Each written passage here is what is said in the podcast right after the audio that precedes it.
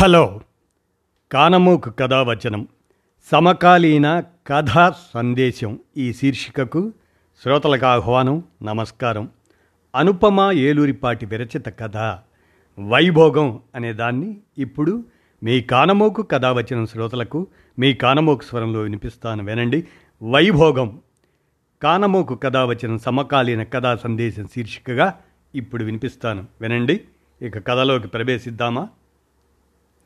వైభోగం రచన అనుపమ ఏలూరిపాటి. కథలోకి ప్రవేశిద్దాం. భావన ఒకసారి అసహనంగా గడియారం చూసుకొని నిట్టూరుస్తూ వెయిటింగ్ ఏరియాలో మూలనున్న సీట్లో కూర్చుంది. అసలే సంవత్సరాంతం. దానివల్ల ఉద్యోగంలో ఒత్తిడి ఎక్కువగా ఉంటే ఇప్పుడు ఈ హాస్పిటల్లో ఇంతసేపు వెయిట్ చేయడం కష్టంగా ఉంది. దానికి తోడు రిసెప్షనిస్టు విసురుగా మాట్లాడటం అసలు నచ్చలేదు. నేనేం చెయ్యను మేడం? మీకంటే ముందు వచ్చిన వాళ్ళు ఉన్నారు కదా. మిమ్మల్ని ముందు పంపలేను కదా. అని అందరికీ వినపడేలా మాట్లాడి అక్కడే నుంచున్న తనని ఏమాత్రం లెక్క చేయకుండా ఏదో టైప్ చేసుకోవటం మొదలుపెట్టింది ఆమె. ఎంత పెద్ద డాక్టర్ అయితే మాత్రం ఎన్నింటికి అపాయింట్మెంట్ ఇచ్చారో అన్నింటికి చూడాలి కదా. వచ్చే వాళ్ళకు ఏం పని లేదనుకుంటారా?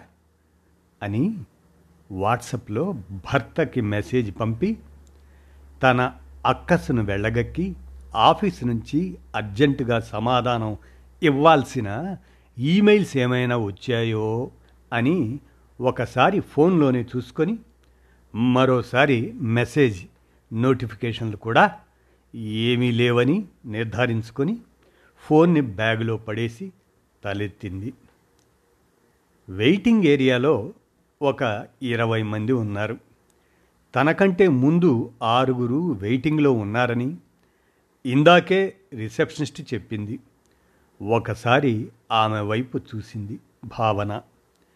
కంప్యూటర్లో ఏదేదో టైప్ చేసుకుంటూ మధ్య మధ్యలో డాక్టర్ బెల్లు కొడితే తలుపు సగం తెరిచి డాక్టర్ చెప్పే మాటకి తలాడించి మళ్ళీ తలుపు వేసి వచ్చి కూర్చుంటుంది ఆవిడ.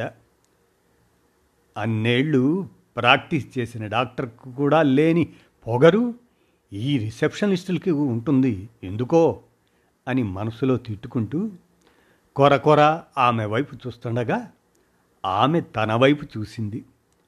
టక్కున ఏమీ ఎరగనట్టు మరోవైపుకు చూపు తిప్పింది భావన. అక్కడ వెయిట్ చేస్తున్న వాళ్ళు అందరూ పెద్దవాళ్ళే. ఎవరికి యాభైకి తక్కువ ఉండదు వయస్సు.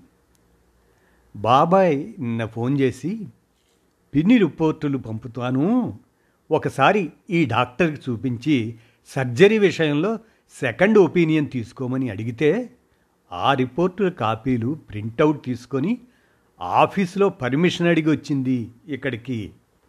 ఈ డాక్టరు పేరు పొందిన న్యూరాలజిస్ట్ అని బాబాయ్ చెప్పాడు.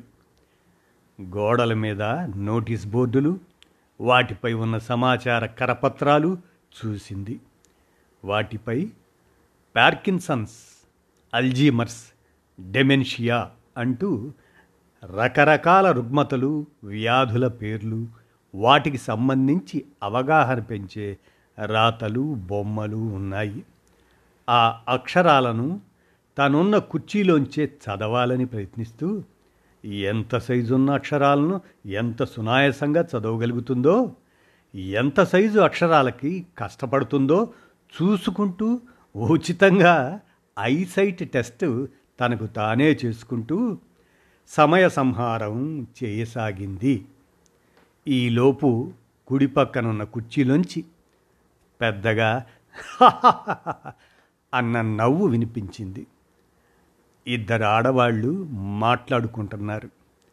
పెద్ద ఆవిడకి ఒక ఎనభై ఏళ్ళు ఉండొచ్చు ఇంకో ఆవిడకి అరవై దగ్గర పడుతూ ఉండొచ్చు అనుకుంది.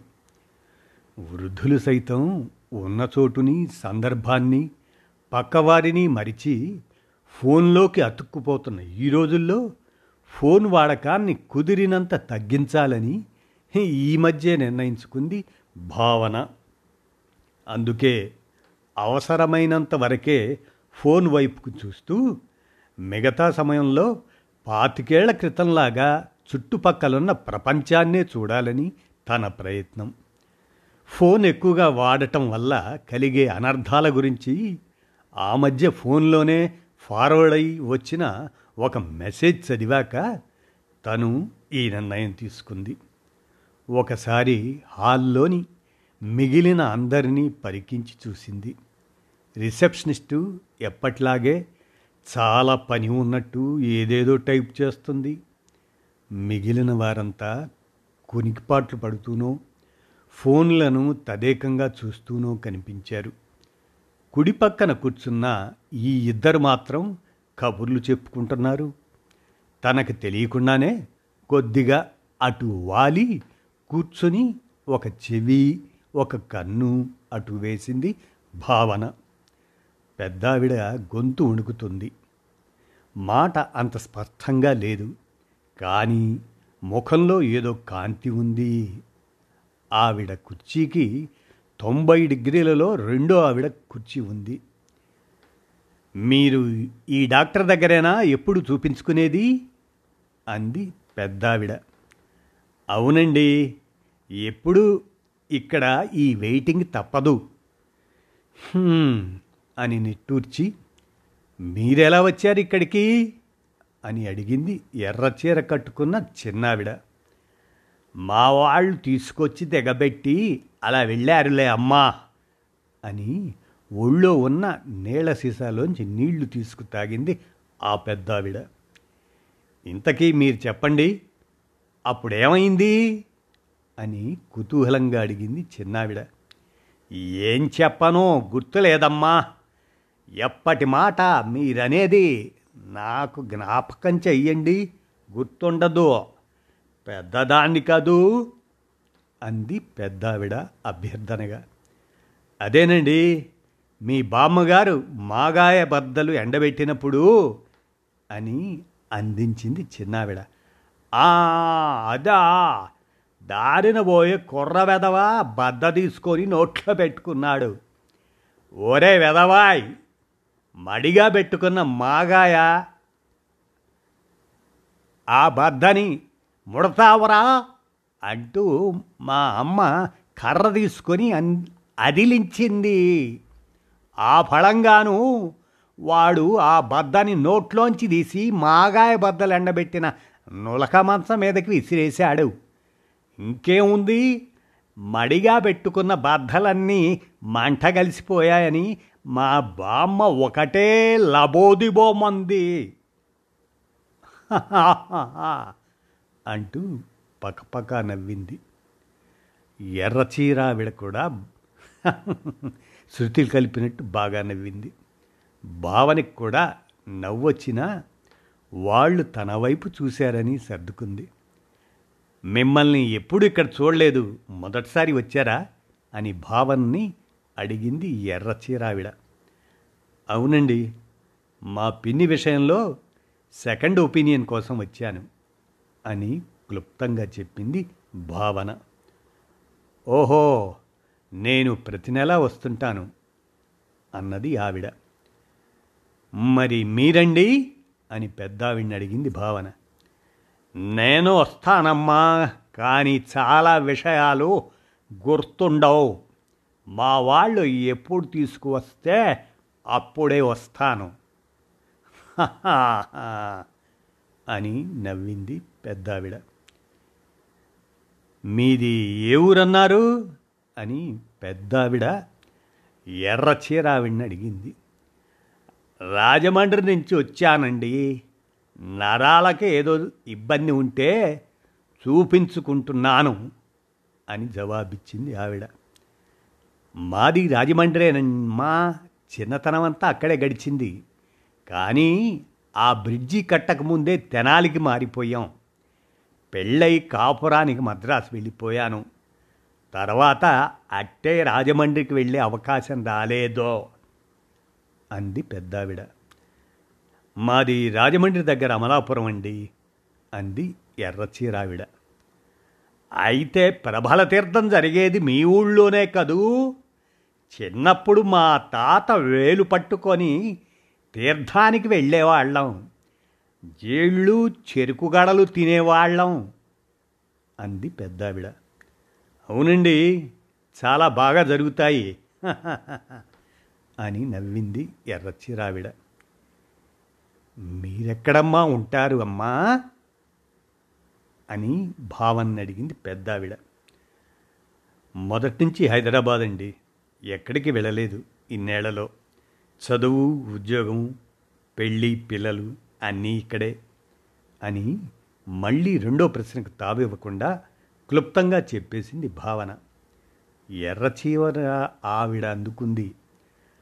మా అమ్మాయికి నీ వయసే దానికి ఇద్దరు పిల్లలు అమెరికాలో ఉంటారు అని పెద్దావిడ వైపు తిరిగి మీ పిల్లలు ఎక్కడుంటారు? అని అడిగింది. నాకు ఒక కూతురు ఒక కొడుకు. ఎక్కడ ఉంటారో గుర్తులేదు. ఇది ఏ ఊరు?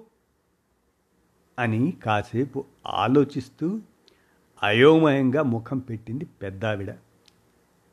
ఇది హైదరాబాద్ బామ్మగారు అంది భావన. "ఆ, ఇక్కడే ఉంటారు మా అమ్మాయి వాళ్ళు. మీకు తెలుసేమో. అంది పెద్దావిడ నసుకుతున్నట్టు. భావనకి ఆశ్చర్యంగా అనిపించింది. చిన్నప్పటి కబుర్లు మాగాయబద్దలు చెరుకుగడలతో సహా గుర్తుపెట్టుకున్న పెద్దావిడ ఇప్పుడు ఇంత అయోమయంగా అయిపోయింది ఏమిటా అనుకుంది. ఈ మాటలతో అస్సలు సంబంధం లేనట్టు ఎర్రచీరావిడ టక్కున టాపిక్ మార్చేసింది. మా మనవలు వచ్చే నెల అమెరికా నుంచి వస్తున్నారు. మా అమ్మాయికి మన పిండి వంటలు వండి పెట్టే తీరిక ఉండదు. అన్నీ దొరుకుతాయనుకోండి అమెరికాలో కూడా. అయినా ఇంట్లో వండి పెడితే ఆ తృప్తే వేరు కదా? అంది. పెద్దావిడ వెంటనే అవునమ్మా మా పిల్లల చిన్నప్పుడు ఇంట్లో ఎప్పుడూ రెండు రకాల వంటలు వండుతూనే ఉండేదాన్ని. అవి ఉండేట్లుగా. మా పిల్లకి కజ్జికాయలు నచ్చేవి పిల్లవాడికి జంతికలు నచ్చేవి. మావారికి నూనె వాసన పడేది కాదు. అందుకని నూనె పిండి వంటలు చేయాలంటే పక్కింట్లో వండి వాళ్ళకి సగం ఇచ్చి నేను సగం తెచ్చుకునేదాన్ని అంది పెద్దావిడ. సున్నుండలు ఇష్టంగా తింటారు మా మనవలు. మా మనవడికి పంచదార పలుకులు తగిలితే నచ్చుతుంది. వాడి కోసం ప్రత్యేకంగా చేస్తాను అంది ఎర్రచీరావిడ. పలుకులు తగిలేలా కాస్త పంచదార వేసినా బెల్లం పాకంతో సున్నుండలు చేయండమ్మా. ఒంటికి బోలెడు బలం ఎదిగే పిల్లలు కదా అంది పెద్దావిడ. మిక్సీలో పంచదార ఆడించి కలిపివేయటం అలవాటై పాకం చేయడమే మానేశాం. ఈ మధ్య మరి మీరు చెప్పారుగా అలాగే చేస్తానులేండి అంది ఎర్రచీరావిడ. మా అమ్మాయి కూడా సున్నుండలు ఇష్టంగా తినేది. రెండు బొగ్గల్లో రెండు సున్నుండలు కుక్కుకొని చప్పరిస్తూ వెళ్ళేది బడికి. అని మురిపంగా చెప్పింది పెద్దావిడ. వీళ్ళ కబుర్లు వింటూ టైం ఇట్టే గడిచిపోతుంది భావనకి. పనిలో పనిగా కొన్ని వంటల చిట్కాలు కొన్ని కథలు కబుర్లు మద్రాసు విశేషాలు మంగళహారతులు తెలిసాయి ఆ కాసేపట్లోనే. పిల్లల పెంపకంలో యాభైల్లోనూ డెబ్భైల్లోనూ తొంభైల్లోనూ ఉన్న తేడాలు కూడా తెలిసాయి భావనకి వాళ్ళ మాటల్లో. రిసెప్షనిస్ట్ని చూస్తూ పళ్ళు నూనటం కంటే చాలా మంచి కాలక్షేపం అయింది అనుకుంది.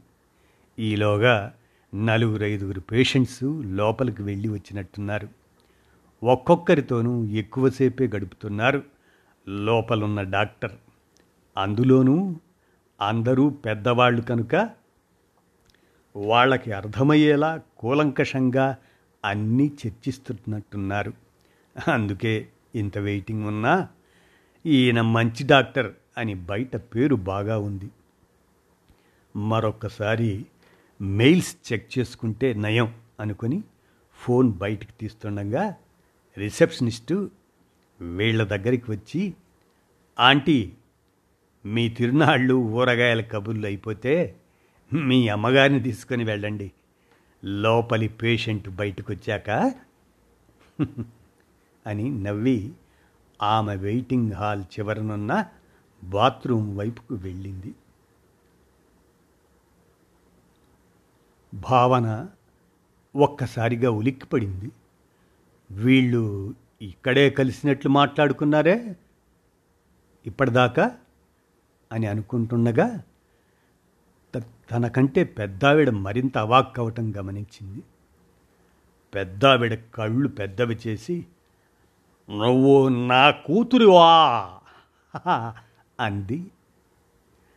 ఎర్ర చీరావిడ అవునమ్మా దా నెమ్మదిగా లే అంటూ ఆవిడను రెక్కపుచ్చుకొని లేపి వీల్ చైర్లో కూర్చోబెట్టింది.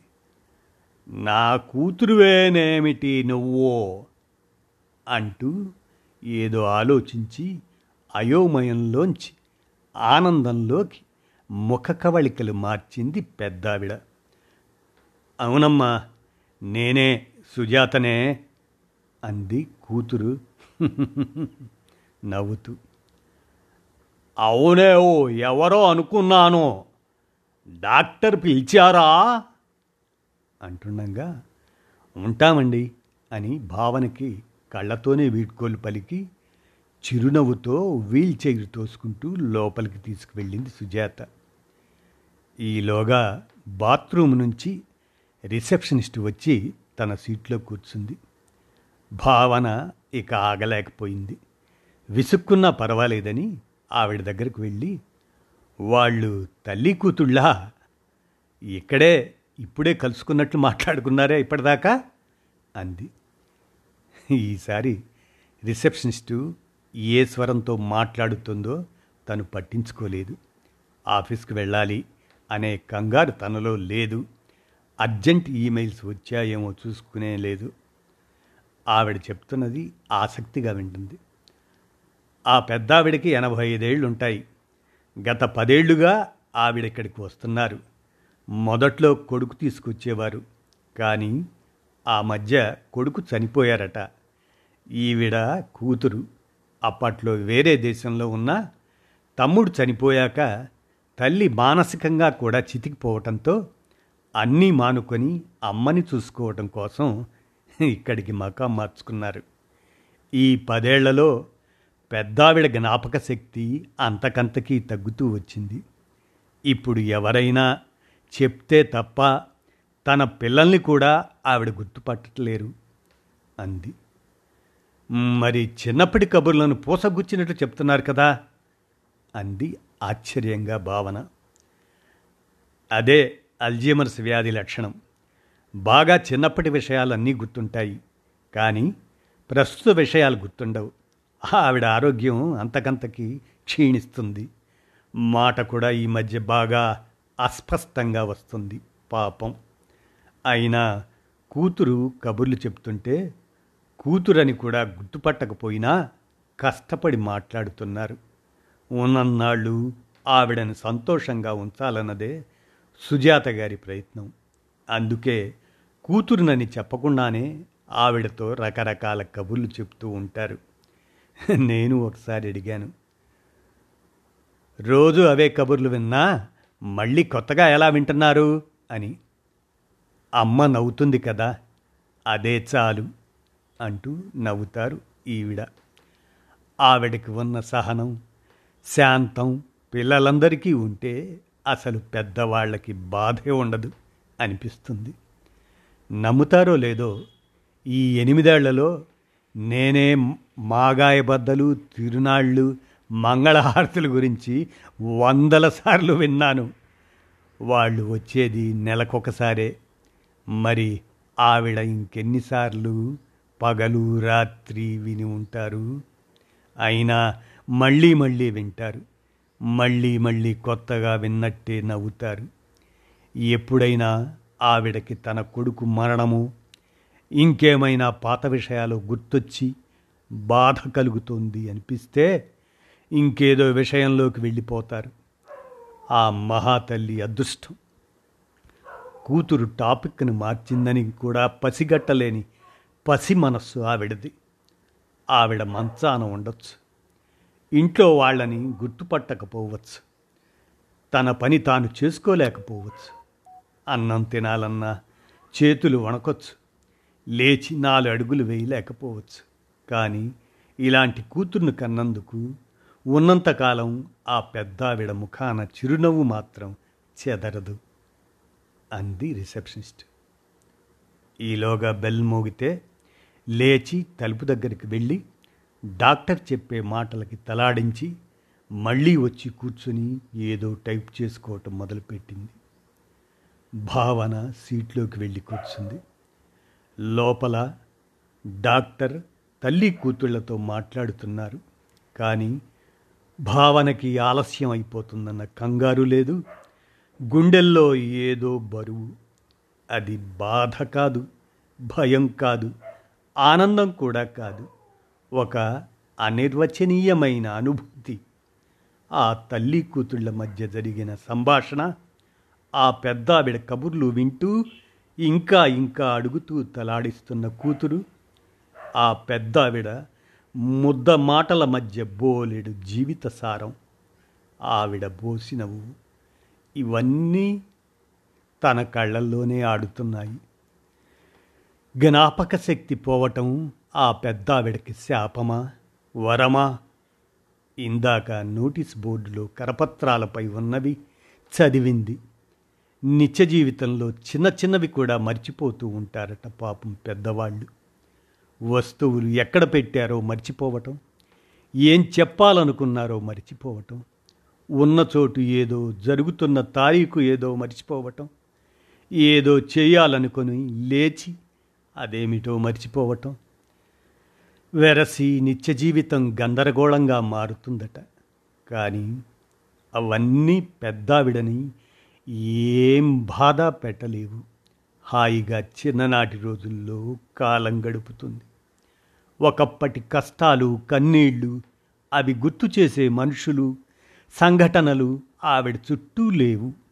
ఒకవేళ గుర్తొచ్చినా అవి మరపించే కూతురు నిరంతరం పక్కనే ఉంటుంది. ఇంతకంటే భోగం వృద్ధాప్యంలో ఎవరికి లభిస్తుంది? ఆవిడ అందరికంటే సంపన్నురాలు.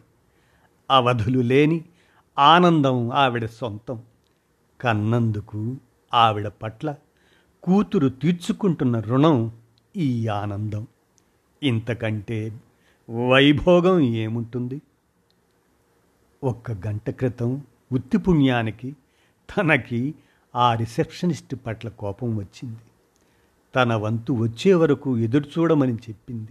అంతేగా దానికి ఎంత అసహనం కలిగింది తనలో? నిజానికి ఈ తల్లి కూతుళ్ళ పట్ల ఆవిడకున్న గౌరవ భావాన్ని పంచుకుంటున్నప్పుడు ఆమెలోని సౌశీల్యం కనిపించింది. తనలోని అసహనం వల్ల తనలోని శాంతం వల్ల ఒకే మనిషి రెండు రకాలుగా కనిపించింది కదా? అనిపించింది.